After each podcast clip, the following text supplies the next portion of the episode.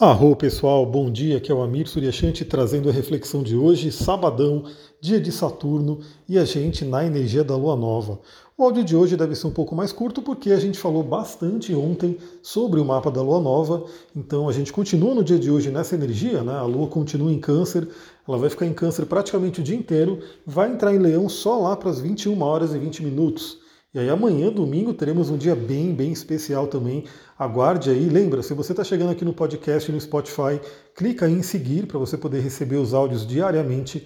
Amanhã vai chegar um áudio para falar sobre essa lua em leão, né, que acontece justamente domingo, dia do sol. Vai ser bem interessante. Mas vamos focar no dia de hoje, né? O que, que a gente pode trabalhar no dia de hoje? Bom, a Lua, ao longo da passagem dela por Câncer, né, ela vai finalizar a passagem por Câncer hoje, ela vai fazer dois aspectos bem intensos, né? São aspectos que a gente já falou sobre eles no mapa da Lua Nova, mas hoje eles se fortalecem. O primeiro aspecto, né, que é um aspecto muito, muito interessante, muito fluente e que acontece logo pela manhã, 8 e 10 da manhã, temos aí aquele trígono de Netuno com a Lua. Ou seja, um momento de muita criatividade, um momento de muito acesso ao inconsciente, aos sonhos. Eu diria que hoje é um dia muito, muito bom para você ir preparando a sua semente. É, a gente tem um conceito na astrologia também que né, a lua nova, ela é uma lua, no, no, exato dia da lua nova, ela é uma lua tida como lua escura, lua de Hecate, então não se recomenda exatamente plantar as suas né, sementes no dia da lua nova, mas sim ao longo dos próximos dias. Né, um dia depois, dois dias, três dias e assim por diante. Eu diria que nesse momento, né, aproveitando que a gente está aí nesse momento mais escuro da Lua, né, porque ela está ali totalmente desaparecida do céu, aonde a gente pode trabalhar no subsolo. Sempre eu gosto de trazer aqui né, nossas analogias com o mundo vegetal, com as plantas, porque eu amo. Eu fui hoje, né? Tem um lugar de poder aqui pertinho de casa que eu sempre vou lá fazer uma meditação, já levo o Duque para passear, enfim. E eu estava vendo um mulungu, né, que é uma planta medicinal lindíssima, muito, muito linda. Eu postei lá no meu Instagram, vai lá para você ver.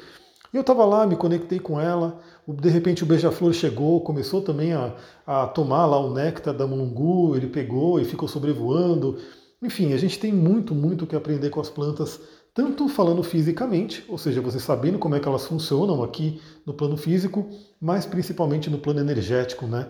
Daí vem todo aquele conceito de fitoenergética, florais, magia de ervas e assim por diante.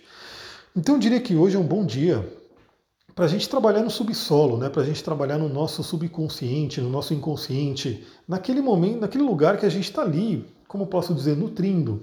E o Netuno, que é um planeta ligado ao elemento água, ele vem para aguar aquilo, vem para trazer esse lado da emoção. O que eu diria do dia de hoje? Né? Comece a sonhar, sonhe, né? trabalhe aí a sua criatividade. Curiosidade vem muito de gêmeos, né? A gente está falando agora de criatividade que tem a ver com Netuno. Esse momento que esse trígono vai acontecer é muito interessante porque é logo pela manhã. Logo pela manhã, geralmente a gente tem um momento mais calmo, um momento bem propício para uma meditação, para uma reflexão. Então aproveita esse momento. Porque em seguida, ao longo do dia, né, aí já por volta das 13 horas e 10 minutos, teremos a oposição a Plutão. Vamos lembrar que cada aspecto da Lua né, dura aí por volta de 6 horas né, por conta da orbe.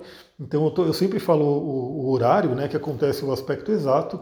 Então você pode colocar umas horinhas para trás e umas horinhas para frente, onde esse aspecto vai estar bem forte, né, vai estar influenciando, mas obviamente a gente acaba sentindo ao longo do dia. Né? Então imagina, a gente inicia o dia com essa influência benéfica de Netuno. A gente pode levar para o dia inteiro. Lembra daquele conceito de cabeça de ano, cabeça de mês, cabeça de dia, ou seja, como você começa alguma coisa tende a determinar como que vai ser a energia. Ou seja, comece um dia com criatividade, comece um dia com meditação, comece um dia com espiritualidade. E lá por volta das 13h10, então, teremos um aspecto já mais tenso, que é a oposição a Plutão. Então, oposição a Plutão, né? É todo contato com Plutão é um contato muito intenso, é um convite ao mergulho, né? é um convite à entrada na nossa caverna, às sombras e também à transformação. Plutão é um planeta muito ligado à transformação, daí a regência dele é o signo de escorpião, né, que é o signo mestre aí da morte, do renascimento e da transformação. Como é uma oposição, né, a oposição tende a trazer projeções, né, ou seja, é como se alguma coisa fora né, despertasse, alguma coisa fora, alguma coisa plutoniana pode surgir, pode aparecer para você. Né? O que, que, poderia ser uma coisa plutoniana? Né? Alguma coisa, algum evento, alguém que aparece né, naquele momento na sua vida que pode despertar questões de sombras dentro de você. Né? Então, fique atenta, fique atento, né? procure não entrar em conflito, procure observar, esse é um momento importante, porque quando a gente entra numa energia de Plutão muito forte, descontrolada, a gente tende a ter uma intensidade muito grande. vou dar um exemplo, né? Vamos supor que aparece alguma situação né, que provoque algo dentro de você. Você vai ter dois caminhos. Né, dois caminhos. Eu espero que, se você ouve esse áudio toda manhã, você pode refletir, você pode escolher o primeiro caminho. Né? Bom, o primeiro caminho é se acontecer alguma coisa, se surgir alguma coisa, você vai se observar. Você vai aprender com o que estiver se mostrando ali para você. Porque lembre, né, isso também é um conceito muito forte da psicologia e da própria espiritualidade, que tudo que acontece fora queira ou não, ter uma reverberação com o que está dentro. Então, se alguma coisa fora está te incomodando, está te provocando, lembre-se, é o Plutão né, provocando algo dentro de você. Então preste atenção nisso, lembre-se de que se está acontecendo alguma coisa fora, é uma oportunidade de você olhar dentro, porque muitas vezes a gente não consegue olhar dentro sozinhos, né? Isso exige muito autoconhecimento. Mas quando você tem esse conceito né, de que a gente está todo momento projetando, que são essas questões aí de lei, de lei da correspondência, né, da lei hermética, aliás, no curso de astrologia, que eu estou recebendo as mensagens da galera que quer aproveitar o pré-lançamento. Aliás, lembre, esse preço de pré-lançamento nem vai estar tá no site.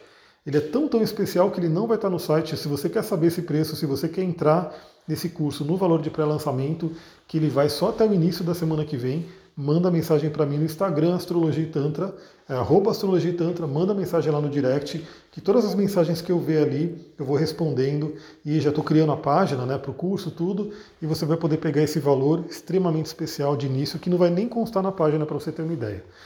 Então, a gente vai falar sobre leis herméticas também ali, assim acima como abaixo, assim dentro como fora. Situações plutonianas podem se apresentar para você hoje. E aí, como eu falei, a primeira opção é você realmente observar, preparar, né? olhar aquela situação, o que ela pode trazer para você de autoconhecimento, de olhar para si mesma, para si mesmo, de observação interna. Ou, se você estiver no modo mais inconsciente, você pode de repente entrar no jogo, né, explodir. E aí lembra, né, por exemplo, se aparece alguma coisa que te traz raiva, né, que tem, tem uma raiva dentro de você que se mostra ali. Se você entra nessa energia de Plutão, pode ter uma intensidade, pode ter uma briga muito feia, uma coisa que de repente você olha depois que passou o aspecto e fala, puxa, não precisava de tanto, né? não precisaria ter entrado ali. Sempre, lembra, né? Eu acompanho, eu faço essa, esse acompanhamento da astrologia na minha própria vida, né? E a ideia é eu ensinar vocês a fazerem isso do jeito que eu faço na minha vida, para você aplicar na sua. Então eu observo, né? Já aconteceu várias vezes ao longo desses últimos dias, né, meses, toda vez que a Lua toca Plutão de alguma forma, conjunção, quadratura, né, agora oposição, vira e mexe aparece alguma coisa que eu falo, hum, está provocando dentro de mim um, um, vulcão de raiva que existe, né, eu tenho Marte Escorpião, né, que está ali na casa 8, e aí eu, como eu tenho esse conhecimento, eu falo, não vou entrar no jogo, não vou né, explodir, não vou ficar nervoso, vou transmutar isso daí. Então, olha como a astrologia ela pode ser utilizada diariamente se a gente tem esse conhecimento dos símbolos. Bom, é isso, galera. Eu vou ficando por aqui. Como eu falei, esse áudio é um pouquinho mais rápido, mas fique aí. Se você está no Spotify, coloca lá no seguir. Vem para o Telegram também, né? Tem sempre, eu sempre deixo o link aí no, na descrição para você poder entrar no Telegram, para que você possa estar tá acompanhando. O Telegram é onde eu mando primeiramente, né? Eu gravo áudio e sempre que eu mando primeiro é no Telegram, depois eu ponho no Spotify e vou distribuindo nos outros lugares. E também, se esse áudio foi bacana para você, se foi interessante, lembra, compartilha aí com alguns amigos, cinco, três amigos, enfim, quem você sentir que gosta desse conteúdo e que quer utilizar a astrologia no dia a dia de uma forma prática, né, de uma forma que favoreça o seu autoconhecimento e a sua evolução.